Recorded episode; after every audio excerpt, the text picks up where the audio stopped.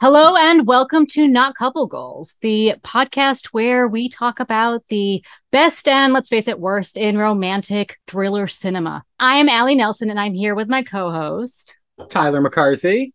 And this episode, we're discussing the 1990 movie Ghost, directed by Jerry Zucker, written by Bruce Joel Rubin, and starring the late Patrick Swayze, Whoopi Goldberg, Demi Moore, and Tony Goldwyn. So, if you somehow haven't seen Ghost before, consider this your spoiler alert. Go watch it. Come on back because we're going to get into it.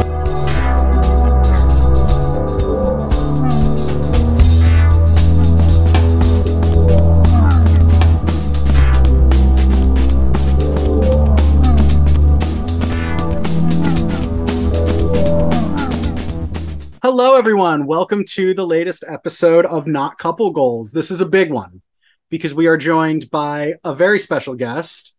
He is the editor in chief of thepopbreak.com. He is the pod father of this podcast and many others. He is my love, my darling. He's Bill Bodkin. Welcome to the show. That's kind of weird. Uh, you know, we are recording this in October. You guys have been married for a month. I believe the love of your life is, you know, right beside you. We've yeah. talked about it. We've yeah. talked about it. No, we haven't. I, when he said my love, I thought he was actually referring to me and was going to say something. Just doing a cheap rip off of the song, and uh, oh, no oh, regrets. Don't worry our tradition here at Not Couple Goals, first and foremost, before we get into the movie, Bill, I want to ask you, what is your overall relationship to romantic thrillers? I know you do a lot of just based on your life, like me, very nerd culture stuff. So I'm curious what your relationship is to this genre specifically. Well, um, my relationship to this genre is uh, a lot of the films on your list of, hey, what do you want to pick from? I'm like, my wife has definitely made me watch this movie because my wife has this very um she has this uh trait when it comes to movie going. She'll watch literally anything. I cannot begin to tell you how many times i have seen the steve martin directed shop girl. The answer? 20 times. Easily. Indian summer that weird coming of age movie with adam arkin I've seen it like at least 10 times. It, like I have seen a lot of bad movies a lot of times, but romantic thrillers, she will always throw them on. She she she says I needed to broaden my horizons. You know, when we first met, I wore a lot of wide leg jeans and shitty bar t-shirts. wide leg jeans were probably about 10 years out of fashion at that time. And I didn't watch a lot of horror movies or really diversify my portfolio in a lot of things, whether movies, music, food, fashion, obviously. So my wife has uh, opened my, my opened my third eye when it comes to all that. So yeah, so that's how um, I if there's any type of movie like a romantic thriller, I'm sure I've watched it, and I'm sure I've cringed at many of them. But there are some, maybe the one we're talking about today, that are pretty good. It sounds like our wives would get along. They seem to have a penchant for making big goofballs like us better people who also kind of like romantic thrillers. you you really saved it from the intro. Uh, uh not yet. Let's I'll not get ahead of ourselves. I'll make you dinner or something, or like I'll order it on my phone. So when it comes to this movie specifically, Bill, we're kicking off spooky season with Ghost, which is very appropriate. We were very happy you picked it. I want you to cast your mind back to the first time you saw Ghost. Tell us all about it. Most specifically, tell us what you expected from this movie going in. What did a wide eyed Bill think he was going to see when he stepped up to the plate to watch Ghost? All right. So, one great thing about having me on a podcast is I'm not young. So, I was like nine or 10 when the ghost phenomenon hit the world. I mean, you could not turn around, even as a child in grade school, you could not turn around without bumping into that trailer on TV or someone talking about it or someone spoofing the pottery scene in, in a, movies or TV or ads. That being said, um, I didn't watch it until uh, 2014. Really? I was not very wide eyed at the time. It was about two o'clock in the morning. I was in uh, New Brunswick, New Jersey. It was Thanksgiving Eve morning, and my wife was in labor uh, with my Whoa. So the story goes Sophie was supposed to be born like the week before Christmas. So my wife starts her um, her uh, maternity leave. Uh, I drive to my office at, down in Asbury Park at the time, and I get a call at like six forty five in the morning uh, with a message of, "Hey, my water broke. How fast can you get home?" By the way, we're not prepared, so I don't. I'm not a fast driver. I gunned it at like 90 home. I got home from Asbury Park in like 20 minutes. It's not a 20 minute ride to my house. Um, my dog is just sitting there looking at me like, there is something terribly wrong here. Raced to the hospital and then had to wait for days. So we, we were in a hospital. We are at St. Peter's in New Brunswick. Put on AMC. Legend of Bagger Vance is on. Love that movie. Watched it. My wife's all all gooned up on on painkillers. um, I think right before Ghost started, she said, "Hey, can I get another epidural?" And they're like, "No." And she goes, "Oh man, that's a bummer." My wife has never used the word phrase "that's a bummer" before or since. She sounds so groovy. She was completely. So I watched Ghost for the first time during the entire two hour run was from start to when the labor pains really started coming to almost the end of the movie where my daughter was born. So in between pushes and breathing and changing of stuff, I'd be watching Ghost because I hadn't slept in a day. Uh, it was about 50 degrees in the room because my wife was sweating so much because, you know, labor. Um, I had been sleeping on a very small ledge of a window Trust me, I'm not complaining. It's just good for the story. But I was just watching Ghost, and then it was like, hey, this baby's coming now. And I'm like, oh, I guess I got to miss the end of Ghost. but my daughter, being the considerate little girl that she is, was born in time for me to see the end of Ghost. And then I had to run down to the NICU because she was a month early. That ended at quarter to five in the morning. So my first memory of Ghost is my favorite memory because it was the time when my daughter was born. And uh, it's a wild time. You know, you're seeing a kid born, you're just sitting there and just like, oh shit, that's a kid. I'm like, oh man. I didn't freak out. I was like, oh, look at that. Wow. Who knew? Who knew? And I mean, well, Patrick Swayze's doing the ugly cry face at the same time. And I'm like, I'm holding it together, Swayze. But regardless, my expectations were well, it's Ghost. It's supposedly a classic. Everyone's seen it but me.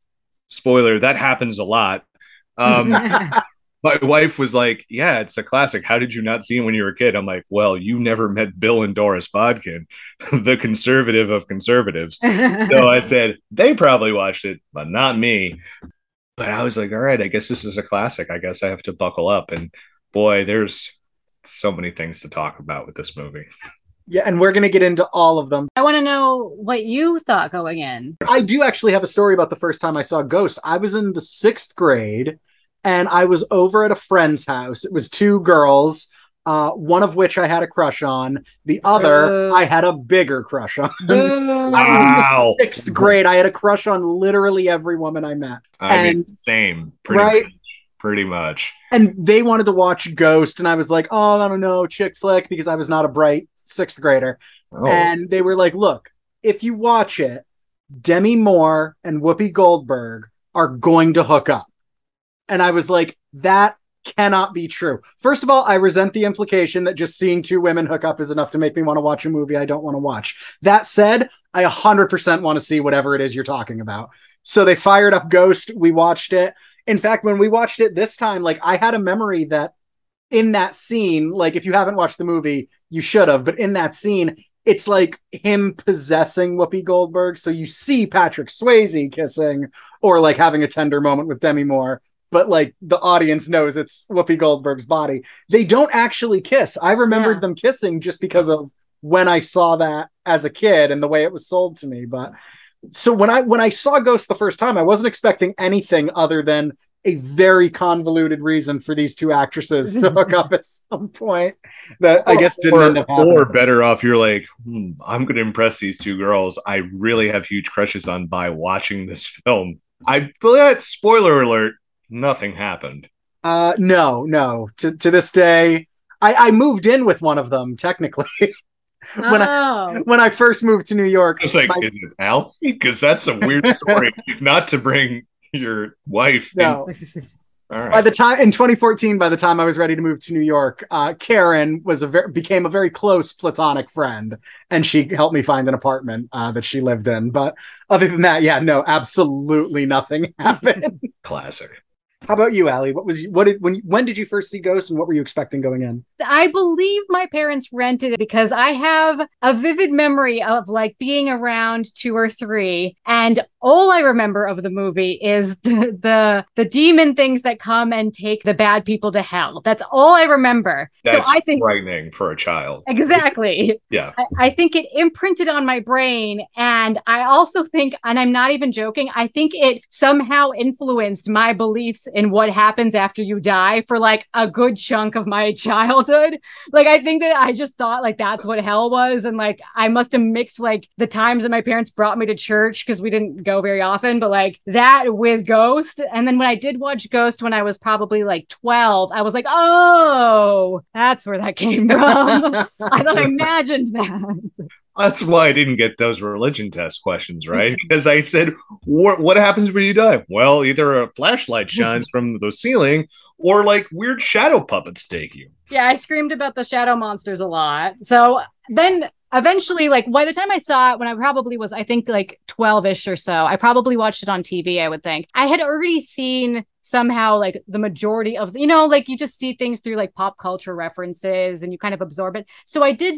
I don't think I ever had like a clear, like, I don't know what this movie's about, and now I'm going to watch it sort of moment with Ghost. I think I had seen too much by the time I actually watched it. But that being said, like when I actually watched it for the first time, not edited for TV, all of that, I was like, oh, this movie is so much more than what I thought it was, you know, versus like all of these sort of pop culture like homages and stuff that I'd seen, like parodies. Yeah. So that is what we all thought the movie was going to be about. But now Allie's going to give us a very brief recap of what the movie's actually about.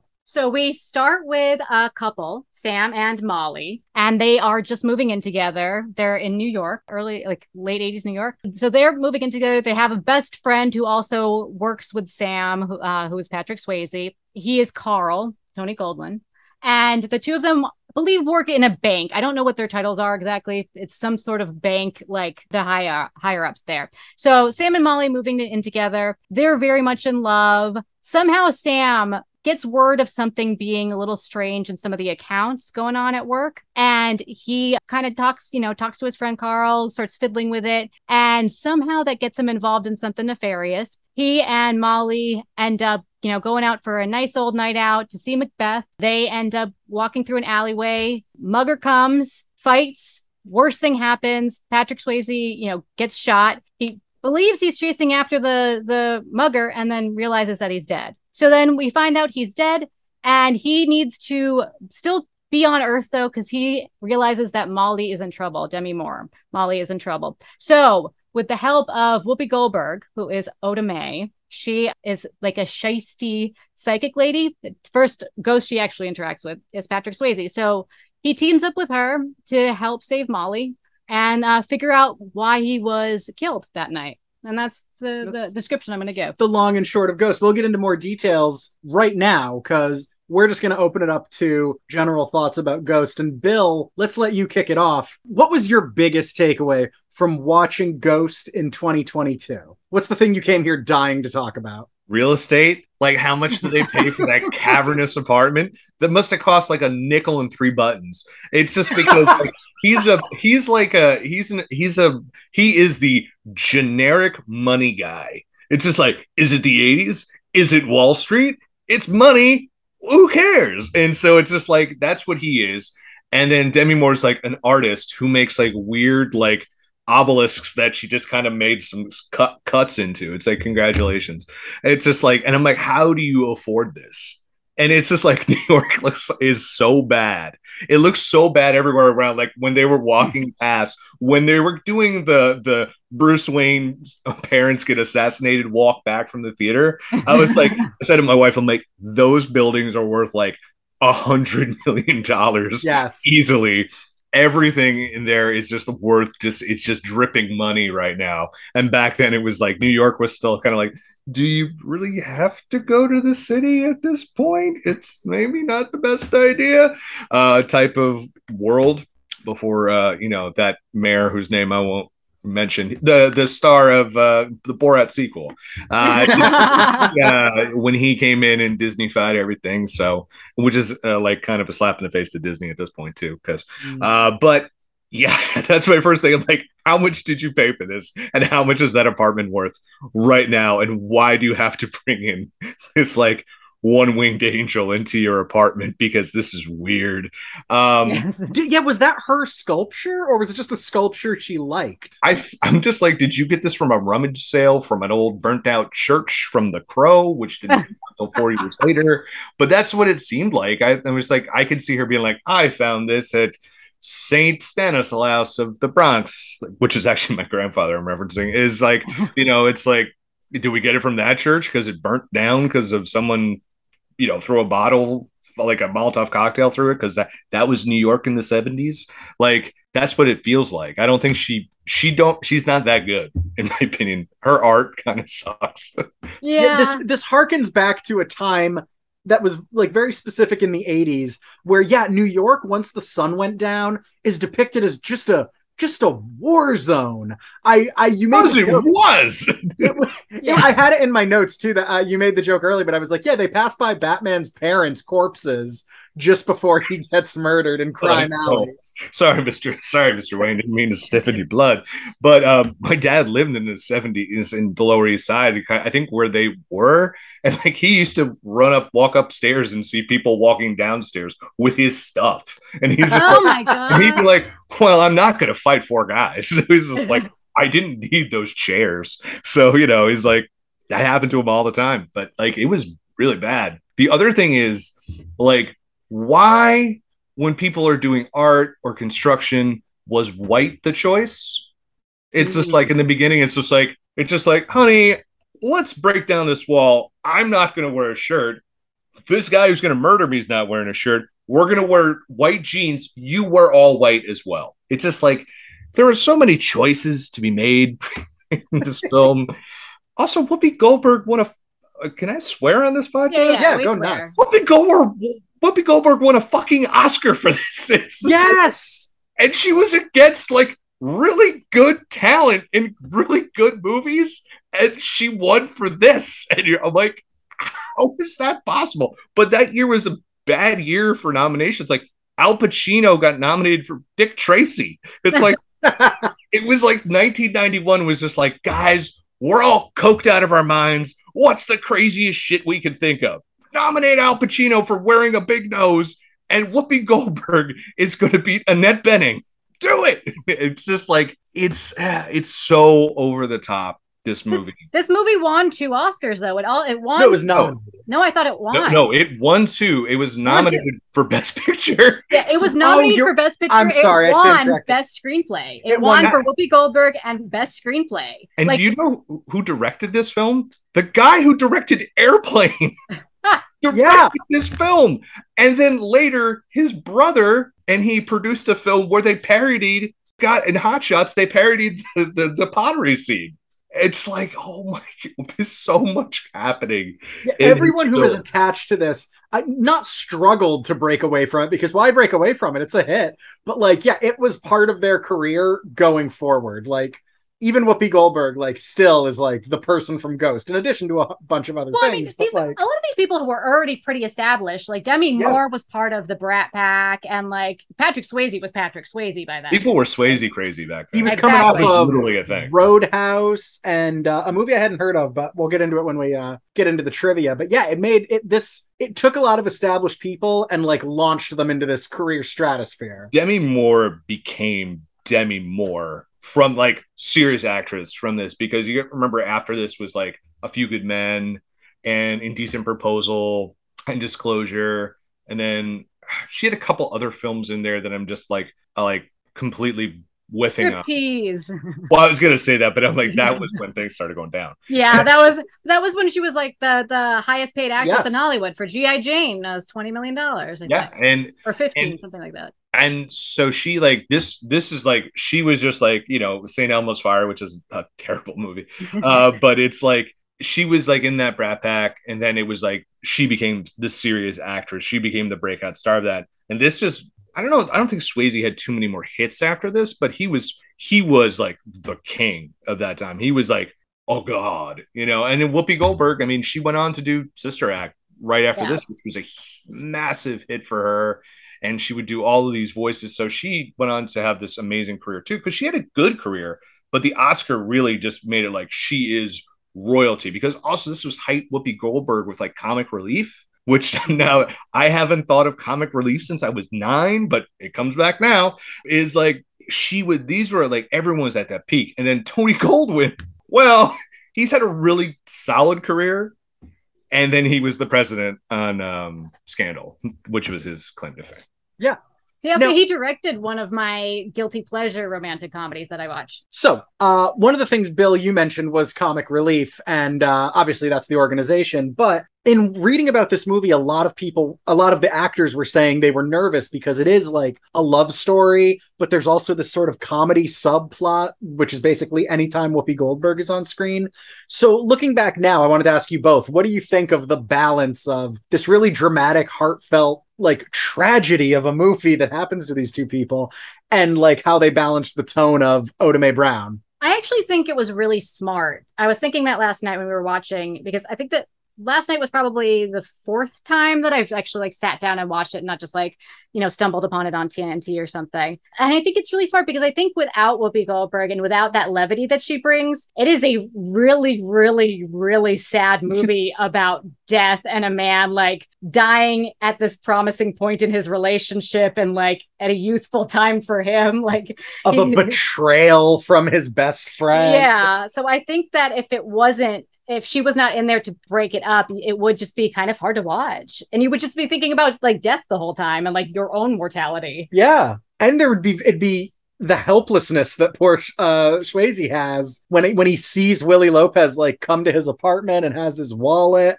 Like it's such a moment of relief and a godsend that he is able to like have this connection to the physical world. But I un- also understand where the actors thought it was risky. Bill, what did you what did you think? Oh, I agree with Allie, man. You you need this movie doesn't work if it's so heavy because then it's just like a it's just like it's like misery porn at that point because it's just like how sad is Patrick Swayze? How sad is Demi Moore?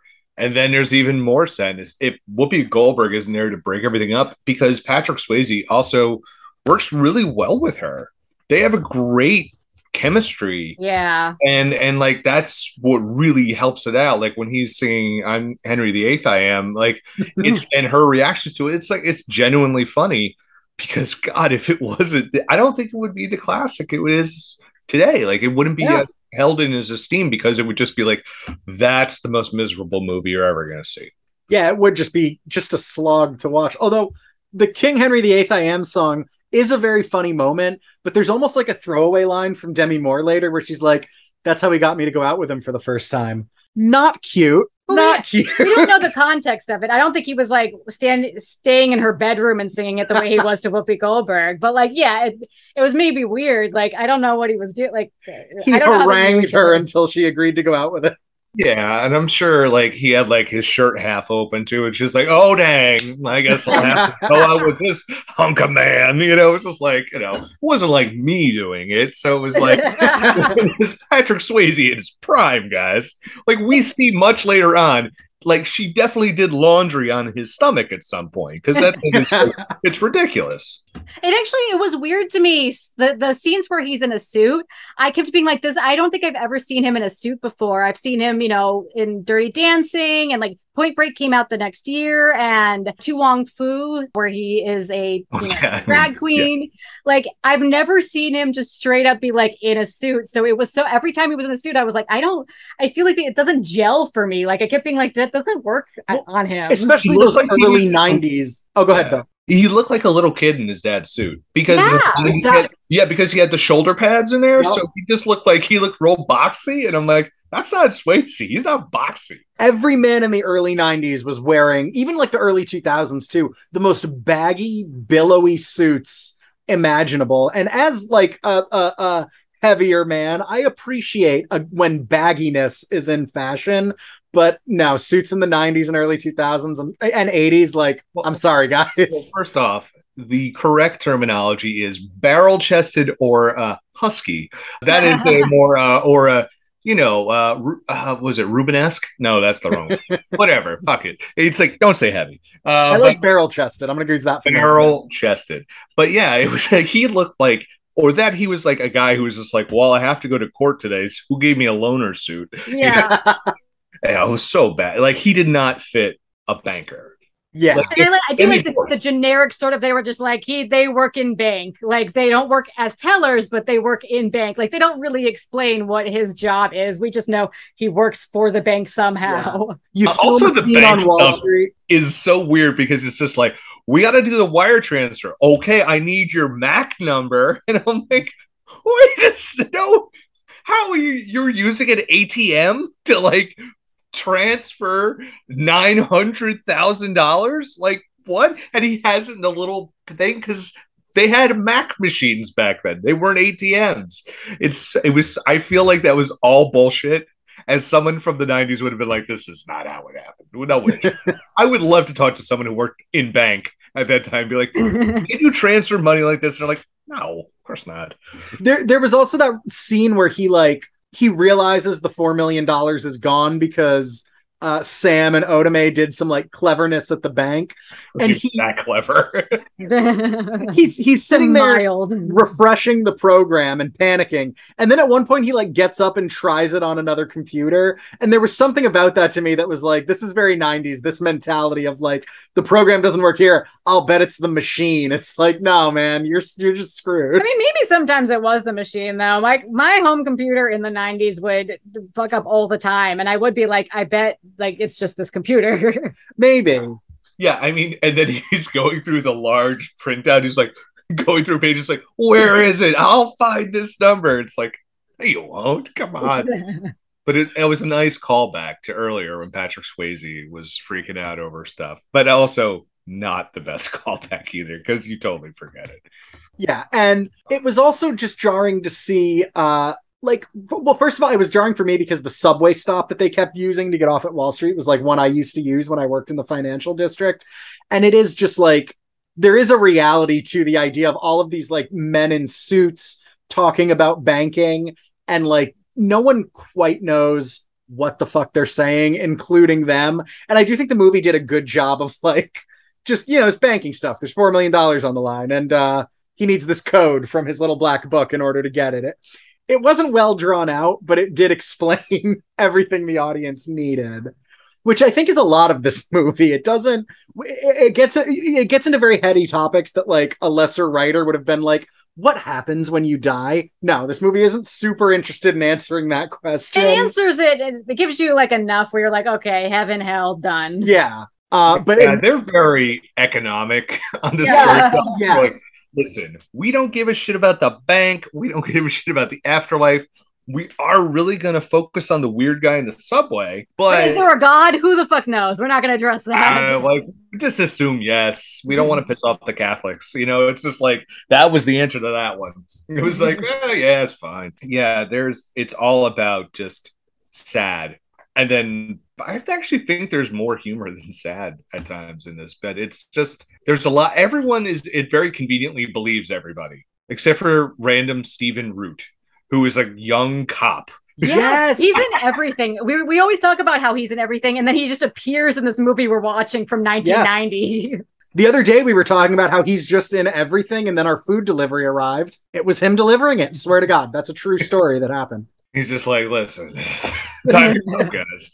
And like, COVID, you know, and he was just like, all right, Stephen Root, thanks for my cheeseburger. That Uh, not to not to get into the trivia too early, but that scene in the detective's office was actually the first one that they shot, which is interesting to me because it's there's so much dense plot being discussed in that one scene that it's interesting that that's where they kicked off.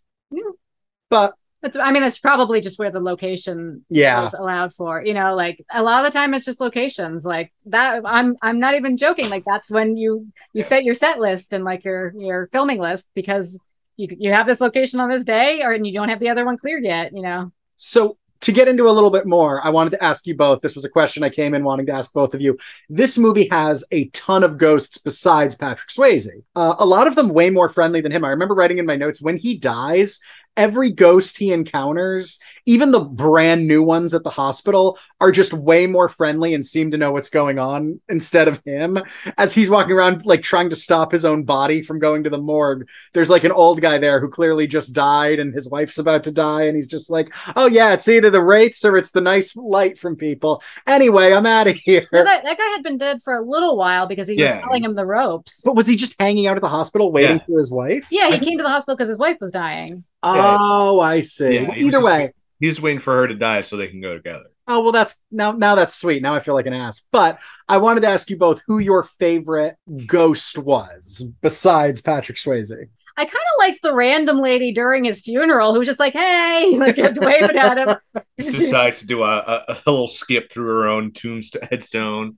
Was it her own tombstone or was Yes. it like I, I couldn't That boggled my mind too, because like, are you just hanging out at your tombstone? If I'm a ghost, I'm never visiting my tombstone because why? That's just sad. I would visit it to see what they chose for me, give my opinion on it, and even if they're not going to hear my opinion, I'm going to give my opinion.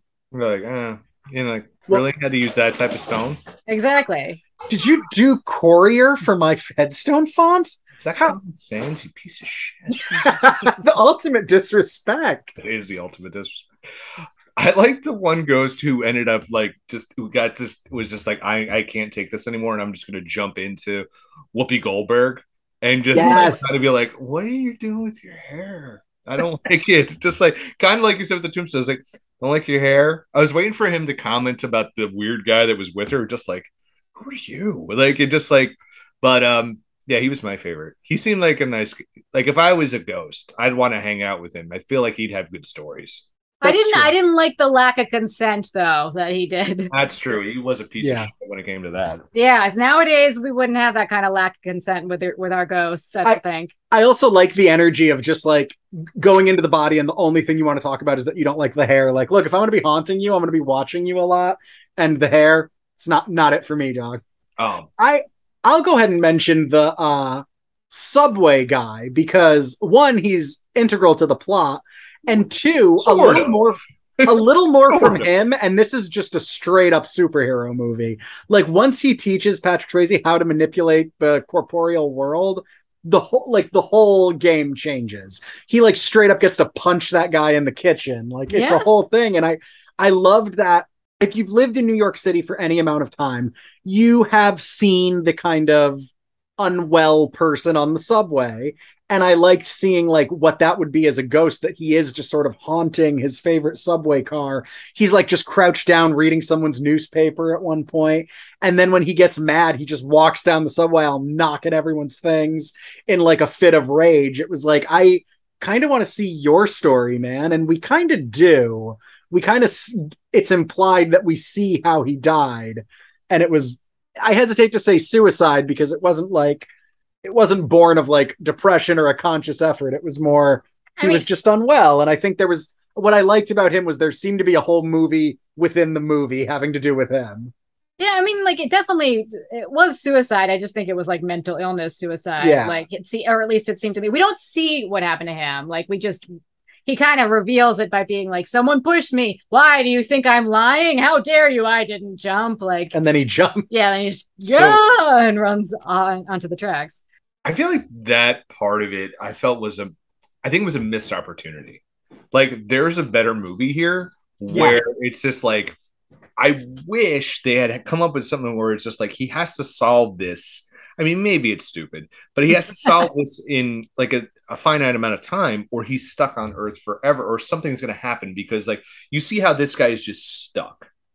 Like he's in purgatory. He's stuck here. He's going insane because he's like he can't get out. He he's stuck in this repetitive world of this subway and this subway car. And I'm just like, maybe if just like maybe if old man in the hospital is like, you got to have an end game or something like that. Like he has to find out or he gets stuck or he ends up wasting away into the ether that's more interesting to me but like that was that's way too complicated of a movie i think for what they were going for they're just like yeah we want sexy actors falling in love in the astral plane and, And- that's what we want I and was- failing to make pottery. But I do agree, not to talk over you, but I do agree that there is th- the the movie seemed to have rules that weren't defined to us. Oh. Specifically, when when Swayze dies, he clearly gets the option to go into the light or remain here on Earth. And you kind of think, okay, well, that's your option. Then he murders Carl, or Yeah, he assists in the murder of Carl, and the heavens are like, you know what? No. Let's give him a He second actually shot. did it. You are, murder- you are smearing Ghost Swayze's name. He did not murder. Carl killed himself in a very doofusy, stupid way.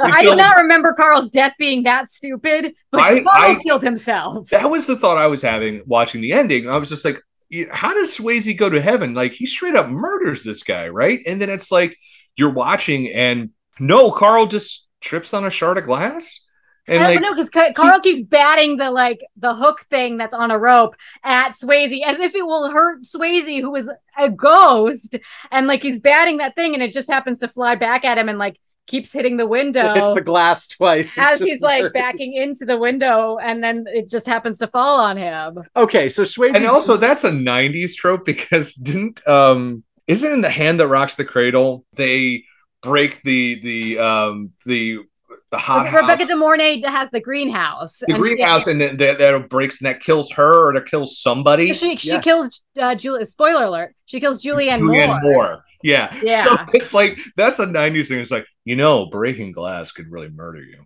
That was the worst one because it's like it just fell. falling glass and quicksand two very easy ways to die in the 90s And also, uh, Carl has enough room to move. Like Carl's like kind of just like laying there, being like, "Oh no," which is like one of the tropes I hate. It's like just move, Carl. There's glass. or like carl leave town man. The money's gone. Like you should be on the run instead of like taking a swing at a ghost in like your friend's apartment. What sucks is that that uh, the other guy, the other bad guy, whose name totally just uh, escaped my name, Willie. willie willie Willie- lopez. Willie Lopez, gets sandwiched in between two cars, like very terribly, and then gets devoured by shadow puppets.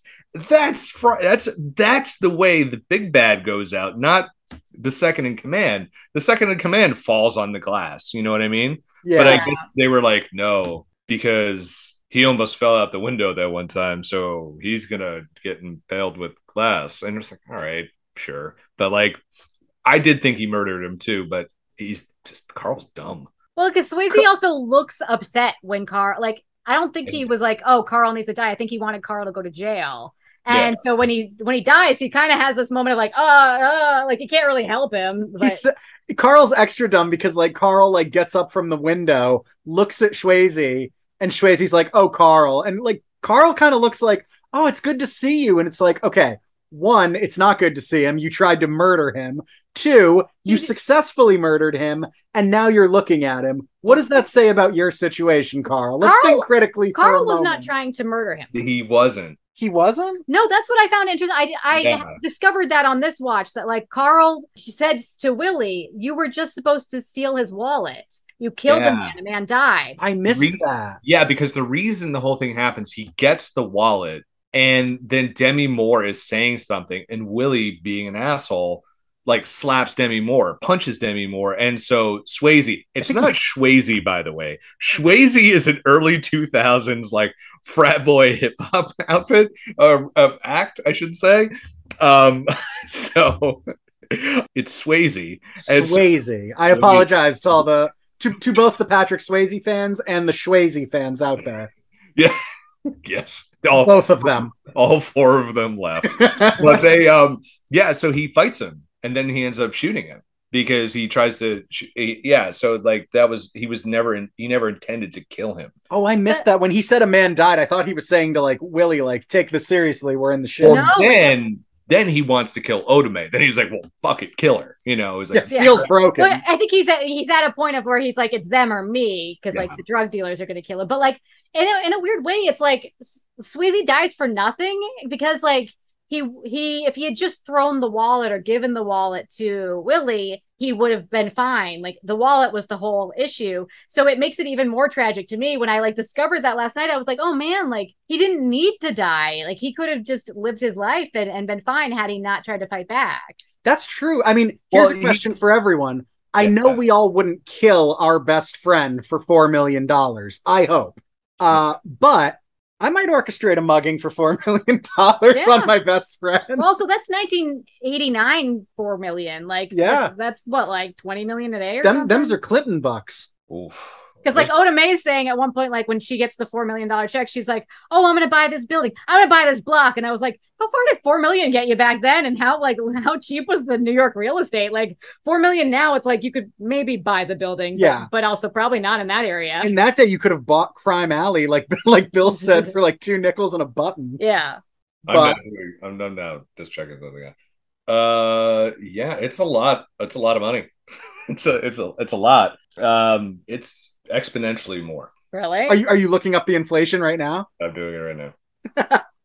That's Bill, a great guest, doing more research for the podcast than we really do in terms of yeah, that's almost like it looks like it's almost like ten million dollars. So it's like whoa, a lot. it's a lot. So, but yeah, so there's a there's a lot happening here, and I another thing like I think like I don't know if I I, I totally bought was like they were like in love they obviously loved each other. And then he's she's like, let's get married. And he's like, whoa, I'm gonna get crazy Swayze defensive because you never wanted to talk about this. Boom, dead. And then it was like, I never got the whole feeling of like, oh no, I never got to tell you I love you. And then he tells her through Whoopi Goldberg, I love you. And she's like, he would never say that. And it's just like, I don't know. I never felt like, did you guys feel like there was like, they actually resolved things in the end. I mean, sort of feels like I, I do. Kind of. Yeah, because in the end he does when he is for some reason she's able to see him, which oh, again, what are the rules? Jesus, that's right. At the end. Yeah. She's able to see him and he just he does kind of have the moment of like, I love you, I've always loved you. Uh, I gotta go. But it's like Well, I also I feel like she's the reason he doesn't leave. Like, you know, yeah. when he initially dies and he sees the lights and everything, I, I do feel like part of why this is such a, like a, a big romantic classic is I think he holds on because he's not ready to leave her. Yeah. And again, I don't know that that feels like a really big decision to like not go into the light because he wants to stay with her, but it is undercut a little bit that he gets a second chance in the light due well, to you know what doesn't here's what doesn't or... work. I think the whole argument between the two under like is manu feels so manufactured like it doesn't feel natural. It feels like everything else that's what bothered that's what bothered. not that it didn't make sense it was just like the argument didn't make sense because it was just like you didn't need them to fight about that in order to be the like oh no i never got to tell her how i really felt. Like no you're here because you love her like that it's you're not losing anything from that you know what i mean? It's like you're not losing anything because you didn't say i love you you're losing it because you do love her which is very obvious. You literally you guys had sex and pottery. That takes commitment.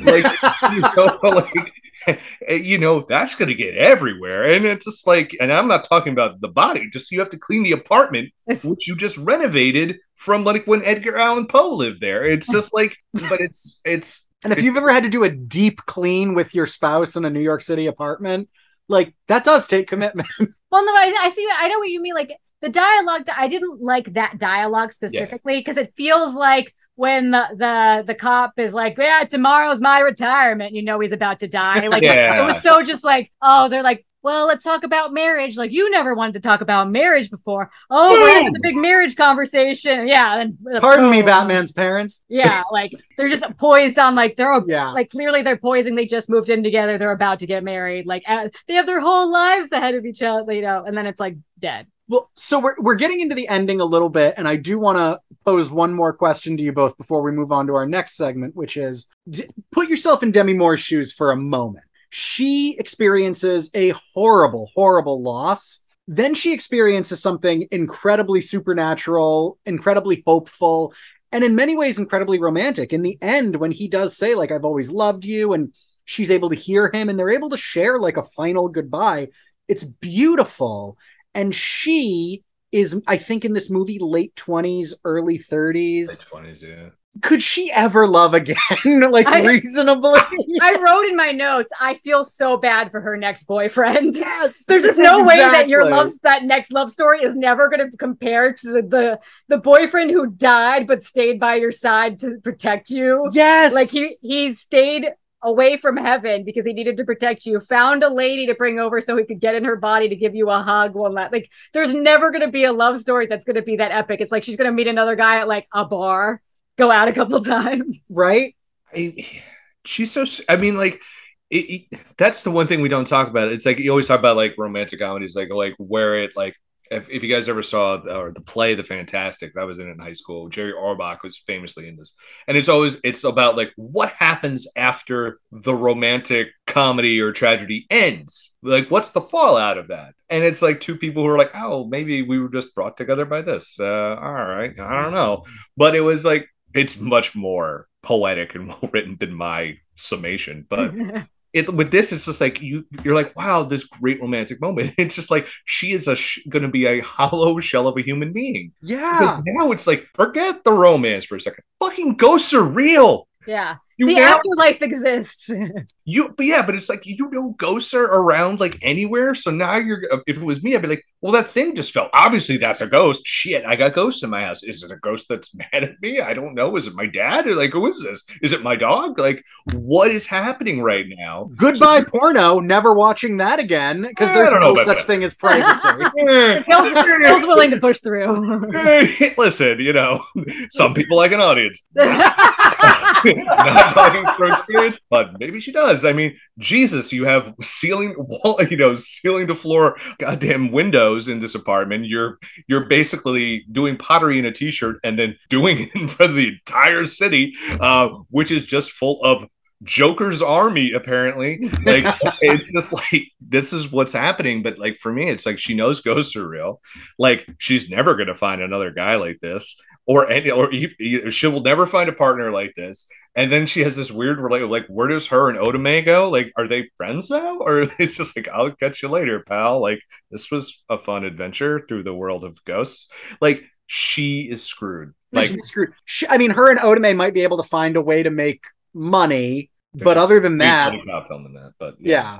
But But so, I actually I wanted to know. So does this movie posit a world where only good people can become ghosts? Because like every time somebody bad died, immediately without a choice, they were just dragged to hell by the shadow monsters. Hmm. So like are the only people that are able to be like not now uh, maybe later to like the the death that comes to them like that the afterlife that comes to them is it only when you are potentially in heaven because it seems like that was a somewhat of a choice at least like for Patrick Swayze it seemed like a choice for the the old man at the hospital waiting for his wife to die it seemed like it was a choice but the guy on the table, he got when he dies, he goes immediately up. yeah I was wondering Yeah. that too like it didn't seem like a choice for him But- but it definitely didn't seem like a choice for the two bad guys But the subway guy, I mean, he kills himself. So like, there's like we're saying, there's like rules here, yeah, but we don't know what they are. So you have to assume because Subway guy didn't seem like he was necessarily a bad person. I mean, he may not, not right been. but that's that's what i'm saying like he he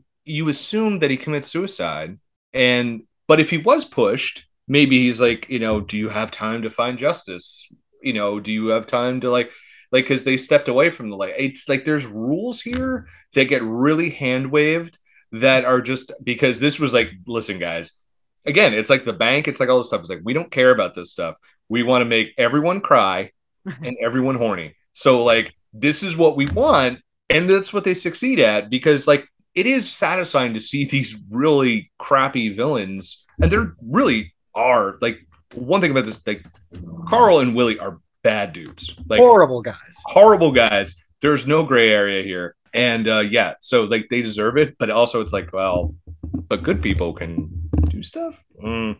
Yeah. like doctor who it's like oh it's timey wimey so meh, whatever you know it's, it's like when are they kissing So now, those are just sort of the general thoughts. There's so much we could cover about this movie. I, we could go on Yeah. forever. But in the interest of time, let's get into our next segment, which is we're all going to go around the horn and pick our favorite. It could be your, it could be the sexiest moment of the movie, the funniest moment of the movie. What was your favorite moment of Ghost? And Bill, being our honored guest, I'm going to put it to you first so no one can steal your answer. Patrick Swayze's crazy eyes when he finds out he's dead. He just has these moments where he has the most unnatural facial expressions. People don't make these. Like it seems like someone just like made like his face like putty and he's just like we're just gonna inflate his eyes a little bit and have him bug out and he's just trying to act so hard it's so bad and patrick swayze is not a bad actor it's like this is just bad and like to me i could watch that all day every day and twice on sunday because it is just so ludicrous and I just I just need it. I like I might go back and just like YouTube it later just to watch it and laugh because it's so bad, but it's so amazing. Swayze crazy eyes. Although I do, I will say, uh, maybe it wasn't on purpose, but I do appreciate that in a moment as absurd as looking at your own dead body and realizing you're a ghost and all of that, I do feel like what I would see in a human being in that moment is nothing I've ever seen before and I'll give it to Swayze. He those facial expressions were nothing I'd ever seen before. Yeah, I think it's a hard thing to like. You you have just realized you're dead and you're looking at your own body. Like potentially God exists, afterlife exists. Like play that right now. Go. Like it's like that's a lot to. So I could see being like oh. God exists. It's like, uh, Allie, what was your favorite, best, sexiest moment of this movie? Um, so I'll I'll give kind of two. So one is I didn't realize as a just in memory from this movie i did not remember the the clay pottery thing. I remember it getting as sexy when like they clearly have washed their hands at some point because they have clean hands when they're like doing their sexy thing after. I didn't remember it going so sexy. So I, I thought that was interesting. I was like oh this is very sensual. Yeah we like both looked at each other during that scene and we're like man they get into it in the yeah. 90s uh, so I didn't rem- I didn't remember it getting like that, but I think my favorite part is actually when he is in uh Whoopi Goldberg's body and is getting to have like a last moment yeah. with Demi Moore because I did find that really poignant. And like I read a lot of bad reviews of this movie last night and I actually I think everyone's really great in it. And I really yeah. think that like I loved that moment between them. And I thought Patrick Swayze in particular did a really great job of like, he knows this is the last time that he's ever going to hug the love of his life. And like, this is, he hasn't held her in days. And like, this is his last moment with her. And I felt that. Like, I got really choked up seeing like the way that he was holding her and like closing his eyes and like really trying to like take it in. And I was like, this is a great moment. Like, I, I wanted to like sob hysterically. I thought of it earlier today and cried. Like, honestly, like that's how moved I was by it. It is. Yeah, really- I, hope, I hope you don't mind me revealing this, but once this movie was done, we were like, we we make a rule like when we watch a movie for the podcast, we don't talk about it after. When this movie was done, you were very cute. You just sort of like sidled up to me and put your head on my shoulder and it was just very sweet. And I think uh it made me sad. She's getting emotional right now. Let's all be quiet. I think she's gonna cry. No, no. oh, we don't do that. Uh, no, only but... I cry when I'm drunk on this. uh, but no, it, that is a great moment. As much as I like to bag on this, but because there's plenty to bag on. It's a ludicrous movie, but it's also a, it's a class. It is a classic. But like he is, that is like the, the real honest moment of the movie. That's like yeah. the most honest thing in this movie. Even I think more honest than his monologue at the end. I think it's just like because it's just as you said, it's the last time, like physical yeah. contact. Because I didn't think it's been days. I feel like it's like months. But I could be wrong. I couldn't figure out how long this movie is. So... It's hard because he's he's like sitting on the windowsill at one point, and they're packing up his things, and that could be days later. That could be weeks later. It's everyone sort of does that in their own time. For me, in terms of favorite moments, we touched on it a little, so I'll be brief. But I did really like the whole subplot with the guy on the train. I just thought in a movie that's that's dense with a lot of plot, a lot of cuckoo bananas stuff, you did have this kind of self-contained story and that actor whose name I wish I knew off the top of my head. He's in a lot. He's yeah. he's in a lot. Of, I do know that he he hasn't passed away, but yeah. in that scene he's very scary. Like the first time you see him yeah. and he just kind of charges Swayze like Swayze, I'm in my head about it now.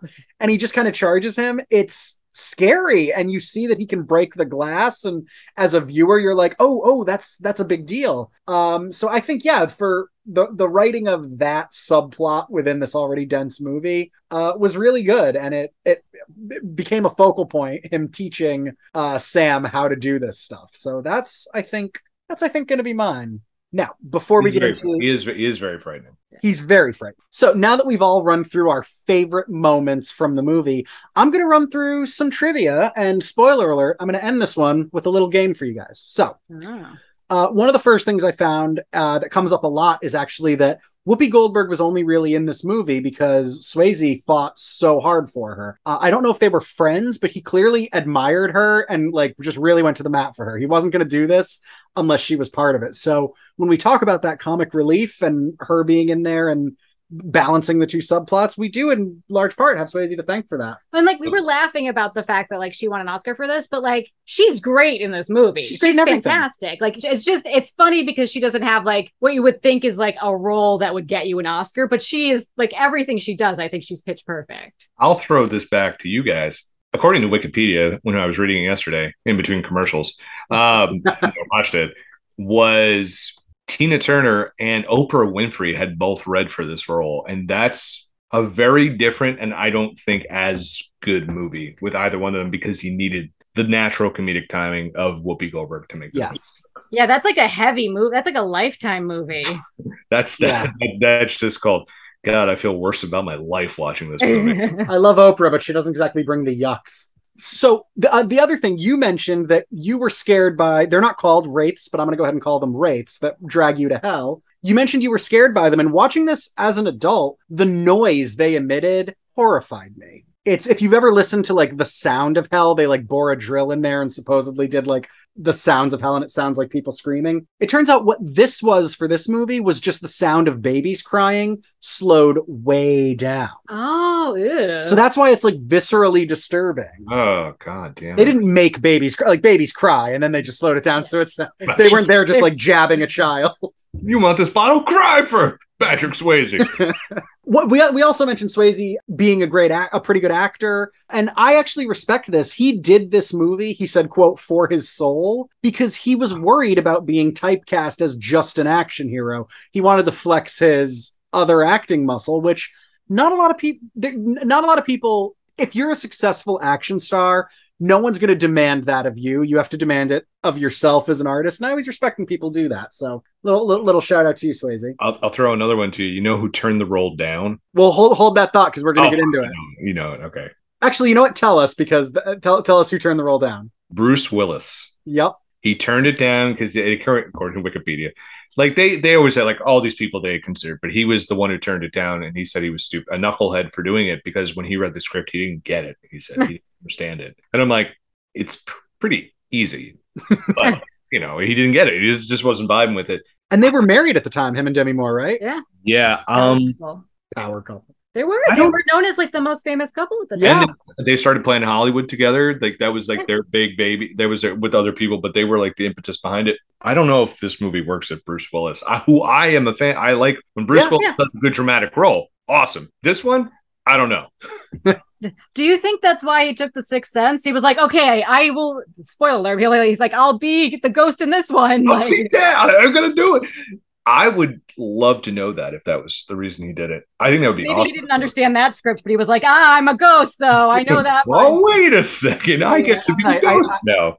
I know from ghost movies, and I, I read the script, and I I don't see any pottery wheels. All right. you know, I don't think it's as like you said with Swayze. Like Swayze fits that romantic lead, whereas Bruce Willis, I don't, I don't know if that works. You know what I mean? Like again, good in other stuff, good in Pulp Fiction, good in Sixth Sense, good in when he wants to be traumatic, he's good. But this, that, ah, no, especially because he was John McClane. You know, Yeah. Yeah, I think he would have tried to like out funny Whoopi Goldberg and failed. Like whereas Swayze sort of knew his place. Yeah. Uh, and just was acting straight man against Well, her. And he and Swayze has like that vulnerability that he's not afraid to bring. Like he's a dancer. He's like, I'm willing to, you know, show different sides of myself. I'm willing to be a drag queen in a movie. And I don't think Bruce Willis has ever shown that he's willing to really be that sensitive. Like I think his best performance is Sixth Sense, and he's great in that movie. But he's not someone that's gonna be like, I'm gonna show how much I love this woman passionately. You know, like yeah. there's not like that depth to his performances. Uh, speaking of depth to performances, th- we mentioned this a little bit earlier, but just to solidify it, this role got the ball rolling for Demi Moore as being a leading lady, a real household name, and it just sort of graduated her career. And by 1996, with Striptease, I believe, Mhm. she was the highest paid actress in Hollywood. And many believe you can have you have ghosts to thank for that. And also a weird bit of trivia I read too was that she didn't tell the director she was planning to cut her hair. She just kind of showed up to set and he was like initially upset and then was like, you know what, it works. They're like contemporary artist types. Like this, I'm into this. There's actually a whole story behind that, though, because I saw her Eat True Hollywood story, and she did it on purpose to piss off the director because she thought that Molly was written too like wimpy and sensitive, and she kept fighting with the director, being like, "No, she needs to have more agency. She can't just be like crying and like sad the whole movie. She needs to have some strength." And he was like, he just kept fighting with her about it. So she cut her hair so that she wouldn't have that like stereotypical feminine look, and he was very angry. Oh, really? I see it now. I I had that later on that she was very specific about how she wanted to play this character in mourning. She wanted to make sure she had strength to it, but I didn't know the hair was connected to that. That's interesting. Thank Yeah. you for thank you for bringing that up, my love. Uh, yeah, it, she's great in this movie. It just really is. I think she sometimes we overlook her performance because you have Whoopi Goldberg and then Patrick Swayze, you know, giving big, very big, grandiose performances, and she's maybe more of an understated performance. But she's not the there's the tissues everywhere type of stuff, and the stuff she does, like it really shows off on her stuff with Tony Goldwyn when she's just like, no. She she really keeps him at an arm's length, and she Yeah. doesn't trust him. Like it's it's really she's really great in this movie. I Another- agree. Oh, I'm sorry. Another thing in that vein too, the infamous shot where she's sitting at the top of the stairs after learning that Oda Mae is a bit of a huckster and she just kind of rolls the lucky penny jar down the stairs. That was scripted as her getting angry and just whipping it against the wall and she decided like no, she's not angry. She's defeated. She's deflated. She's hopeless in this moment. And what do you do? You just fucking roll a jar down the stairs and you don't care what happens to it. And I think that's so much more interesting and such a better choice as an actress Oh, 100 than what was scripted. Yeah, hundred percent. Yeah, it it it yeah. Because anyone could throw a glass against the wall, and everyone Yeah. has. We've seen it so many times. Yeah. And it just wouldn't be in the character that we'd seen to that date. Now, apparently, they shot the movie out of sequence, so I don't know. But she never got angry, but she did get defeated. Uh, like when she she does get angry at like Oda Mae and stuff, and but she's she's never like stereo. I think she's really great in this movie too. She brings like a nuance to like the grief, and she's yeah. she's not just one note all the time. You can see her like having to figure things out. So it's like she does get up and try and like leave Oda Mae at the diner, but she doesn't like she's not like shut up, you're you know She's not, a rage, take she's not a rage monster. Even in that moment, she's like, what are you like what are you doing to me? Like i can't handle this and you ought to know that. And uh, yeah so demi moore out of this world performance also should have been nominated for something She's she nominated for a. Golden Globe. good for her. Let's see. Oh you mentioned that you think your parents rented this movie. They were not alone. In 1991 this was the most rented cassette ever. And apparently it came out in like ghost white which also made it. Like how nickelodeon movies used to come out in orange like bright orange. I remember that. Speaking of alternative actresses, Julia Roberts was considered for the role of Demi Moore. She was like the first choice, but definitely wouldn't have worked. Even if she Oh. was like, you know, that era's heartthrob, or not quite yet, but She was on the verge of really like I think she had just done Pretty Woman 1990. Mm, I feel like she was nominated. I want to say Pretty Woman was 91. The only reason I was, no, it was 90. You're right. I thought that got nominated for an Oscar. She For was some- nominated for Steel Magnolias before this, so like she'd been nominated for Best Supporting, I think, already at that point. Yeah. Yeah, it was uh yeah, she no, I'm sorry, she was nominated for best actress for that uh for that year. So, oh, for for uh, Pretty Woman. Yeah, I knew I knew it was something, but yeah, but that was like concurrently those two. Those were those were huge movies that year. Yeah. All right, two more before we get into the game. The, the game that Bill might already be able to uh, win, but there are a total of 20 ghosts that appear throughout this movie. And there is also the scene where Sam is in bed worrying that these things happen in threes. And if you go through and look at all of the deaths, including the sort of side ghost characters, they all happen in threes. Hmm. Now, Did wait? Did you have who else turned down the role? well, that's what I'm going to ask Oh. you both. I know that. there were a ton yeah maybe this isn't going to be as good of a game as i thought but there were there's a laundry list of actors who were considered before they ultimately went with swayze and i wanted to ask you both it seems like you both know one but i wanted you to also do your best to guess Oh no, I knew one for Demi Moore's. oh for demi moore Yeah, I did Demi too. Moore. I, Molly Ri- Molly Ringwald. Molly Molly Ringwald Ringwald. turned it down. She turned it And down yeah, turned it was like a big re- regret of hers. Like i didn't see Yeah. that oh, that would I don't think I would. I think she also turned down Pretty Woman. That's such a like she had like bad judgment that year. what did she do that year then I, yeah, not much. Although I actually think she would have been miscast in both. un- Unfortunately, true. I, I do too. sorry, I- Molly. yeah Well, so then I want to ask, who do you think 1990 figure the movie's filming 1989 who do you think let's all list one or if you have more an actor who you think was considered for sam wheat I, I, I read the list last night. So Harrison Ford is one of them. harrison ford is one of them what do you got Allie My guess would be Tom Cruise. tom cruise he is also on the list i will read the full unless anyone wants to spit out one more see if they can go two for Mel two. Gibson. Tom, mel gibson was on the list Tom Hanks, tom hanks was on the list along with which was which would have been real weird because he was not the Tom Hanks we all know in 19 now in 1990. Yeah. yeah. like Sam does need to be a bit of a heartthrob. He does need to be not that Tom Hanks isn't attractive, but like he No. needs to be like Swayze. Tom Hanks has never never been a heartthrob. Let's let's be fair. He's So- he's an everyman. He's known as like the everyman. Yeah. Uh, also Sure, considered Woody. Like, come on, that's now Woody in this movie. I would watch. No, also Oh. considered were Kevin Bacon, Alec Baldwin, no. Nicolas Cage. Which I, hell yeah, I'd love to see that. no. No, That'd be it'd be a totally different movie, but I would watch that movie. Kevin Costner, Yeah. sure. No. Uh, Johnny Depp, big no thanks. No, David Duchovny. not famous enough. Yeah, he was probably rejected. for Yeah, but I I think about the movie that could have been Harrison Ford, as you mentioned, Mel Gibson, Tom Cruise, Tom Hanks, Paul Hogan. That's terrible. That That's yeah, Terrible. Crocodile Dundee is gonna be. It's gonna be Sam Wheat. No way. He's like, good eye. He's like, good eye out of my. It's, it's like, I need you to help me talk to my Sheila over there, and you're just like, shut up. Like, you do kind of a good Australian accent. Good. it's all it's all relative. Um, I also have an Australian friend who I do that in front of, and he would hate it. Uh, but uh, the only one of that list I think that works. Well, there's a couple more. Oh shit! This is an interesting one that, that I know you'll appreciate. Is Kevin Kline? Yeah, I love Kevin Kline. Love Kevin Kline. I think that would have worked. Would or wouldn't? I think Kevin Kline would have worked. I th- yeah, I think he's one of those. He's he he can do that. Very strong actor. Dennis Quaid, eh. Mickey Rourke, Different movie. That's that's that's like skin different movie. That's a Skinamax. Yeah, I was thinking that too. And lastly, Travolta. no. He was in Look Who's Talking at that time. He was Yeah. not.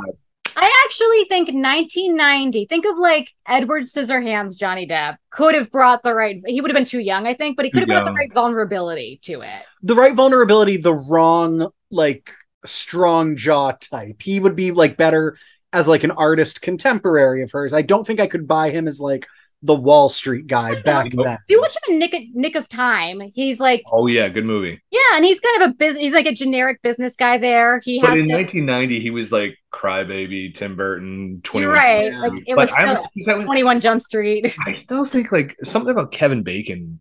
I'm just like ah, kind of see it, but he's a little too funny, especially at that time. He was still in rom coms around that time, so like Yeah. yeah. I don't know. I Swayze was the he was the right guy. He just had that right was the right balance of like action hero with vulnerability. Like it just Yeah. worked well. It- it's interesting reading the list because a lot of these cho- a lot of these choices would not work. A lot of these choices would work, but it would be a different movie. And this movie was already on the cusp of being totally forgettable or the hit that we know it to be today. And I do think in reading that list, it comes down to the cast. I think Yeah. replace Whoopi Goldberg, movie might work, but it's different. Demi Moore, Swayze, same deal. I think across the board, this movie comes down to the performances. Well, it's interesting because like I I think the movie would be very different with Harrison Ford, but I would watch that movie because I I would be curious to see what would happen. He he tries to bring some vulnerability sometimes in roles. Back then, he did. Yeah, Yeah.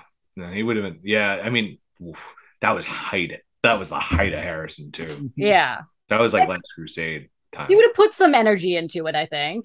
And for the I don't think this has come up on the podcast before, but you can add Harrison Ford to the list of like Viggo Mortensen and other heartthrobs that my wife particularly loves. Oh yeah, I love Harrison Ford. I, you everyone swoons for Harrison Ford. I don't care who you are, I- straight, gay, man, woman, Fair. non-binary. He's he's sexy. he's Harrison Ford. Fair. Yeah. I'm just saying he's a particular heartthrob. We'll have you on next year for the Indiana Jones podcast. Yes.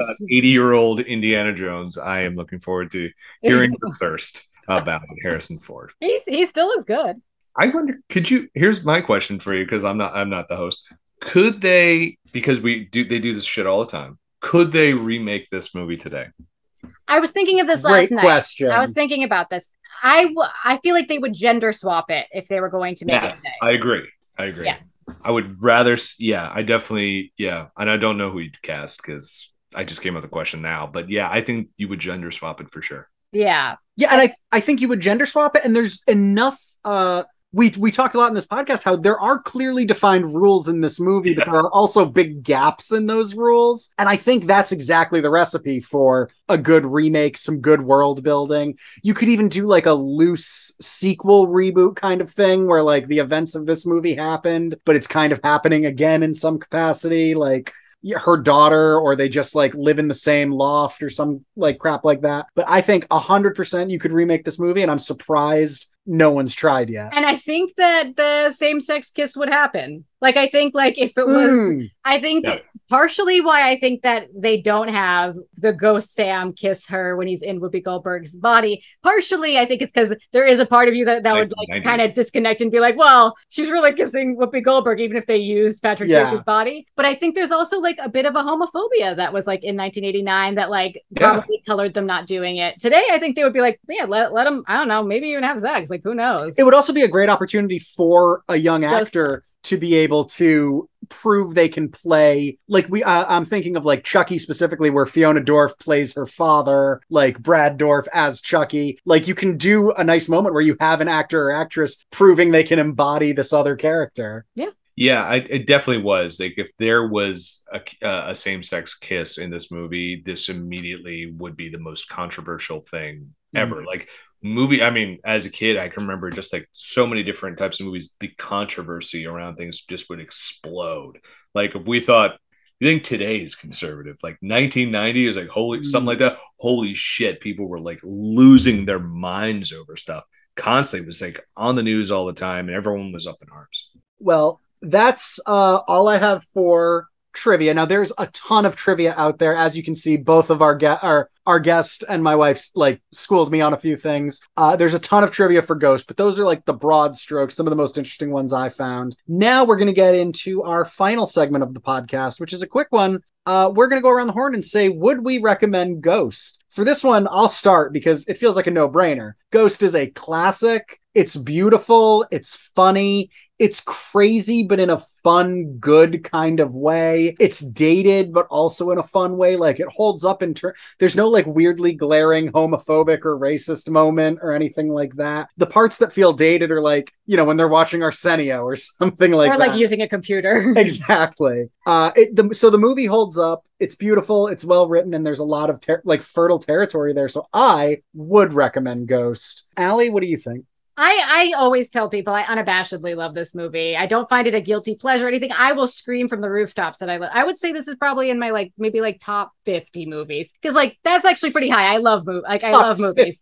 I would say definitely top 50, maybe top 30. I'd have to really go through and write my list out. But I love this movie. It's one of my favorite romances. I think it's I think it's really beautiful and I think it's very unique and I think it cuts deep to like a love like to really like I I was telling you last night like or a a little while ago that watching it having been in a relationship being in love now versus watching it when I was like 12 I really felt so connected to it like so much more and it really I felt like it touched me and I I I, I think if you've ever been in love it would really you know if you haven't seen Ghost you should watch it Yeah. and if you've seen it you should watch it again And last but not least, Bill, you've been an awesome guest.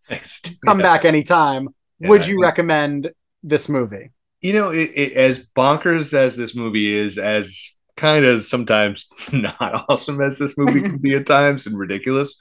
It's a classic for so many reasons. It's such a unique story. Like we've seen ghost stories we've we've seen romantic gothic horror romances and stuff like that before but like everything about this is like it has all these elements of being uh, a comedy but also being this gothic romance at the same time in a city that is very heightened and dark at times, but also it's still rooted in being very funny with Whoopi Goldberg giving probably one of her best performances of all time. It's a unique story because of the whole medium aspect of it and how it's not just also a romance, it's also a mystery. It's a murder mystery essentially. And you and and it becomes a caper at one point. And it's it has a lot of different genres it, pla it, it plays in, but also it's um the effects for the time were like groundbreaking and still even to this day as silly as they may seem they still hold up that you're like yeah. how did they do this? Because like listen cgi wasn't a thing you know really you know it wasn't as prevalent as it is today. So it's like how did they actually do this? And you know it is a bit of a time capsule throwback and it doesn't it's not just a time and a place movie. There are certain films or songs or fashions or whatever you want to say that work really well in this one year one time period this is a timeless movie. You could put this on whenever. You could put this on as a you know a a twenty something, and you can still get the same feeling that your parents got when they watched it potentially when they were twenty somethings. And I think that's that's what's really cool about this film, and it is a classic. You can't we can't deny we can't deny it, even though it is, sometimes it's very ridiculous. Mm-hmm. But I love that it embraces how ridiculous that it is. Yes, 100%. Uh, you picked a great one, and you picked a great one to kick off spooky season. Uh, we will be back in a couple weeks with hopefully another Ookie Spooky for you guys. But before we do that, Bill, where can the people find you? Oh gosh, there's so many places. So if you must follow me on Twitter, spoiler alert, it's like a lot of random wrestling references that people are like, I don't get what any of that means and mostly retweets and likes from thepopbreak.com. It's the site I've been running. I'm the co-founder and editor in chief. I've been doing this. We just celebrated our 13th year doing this, so I'm very excited uh, that I'm still doing this after I push publish in my uh, now completely renovated and way out of my price range apartment down the Jersey Shore hmm. uh, in 2009 as my then girlfriend was like, uh, "We're going to go out to dinner. What's taking you so long?" is now my wife who's sitting in the other room with our daughter and our dog. Follow me, like I said, at Bodkin Writes, but thepopbreak.com.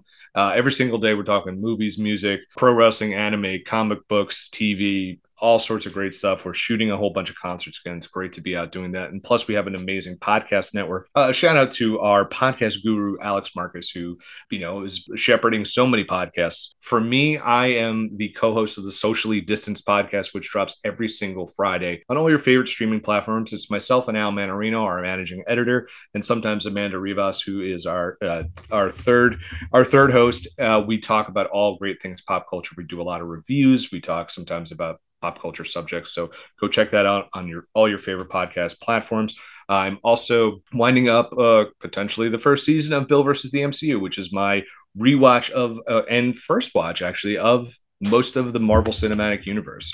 That's myself and Alex. Find it on the Breakcast Hub of the Pop Break uh, Podcast Networks on all your favorite podcast platforms. I'm also Alex and I team with Josh Sarnecki to do TV Break. It's a monthly podcast where we talk about all the cool news in the world of television and review a new series. Follow us on, on Twitter at the Pop Break. Follow us on Instagram at the Pop Break. And of course, I'm going to win the Pop Break Fantasy Football League as the Orange Cassidy's for a second year in a row. Damn. You have the best plugs. Uh yeah, so uh, really Bill versus the MCU, it's a goodie. It's on this feed. When you finish this episode, scroll up or scroll down and enjoy yourself. Uh Allie, my wife, my love, my darling uh where can the people find you? That feels hollow after you used it on bill earlier. It is hollow.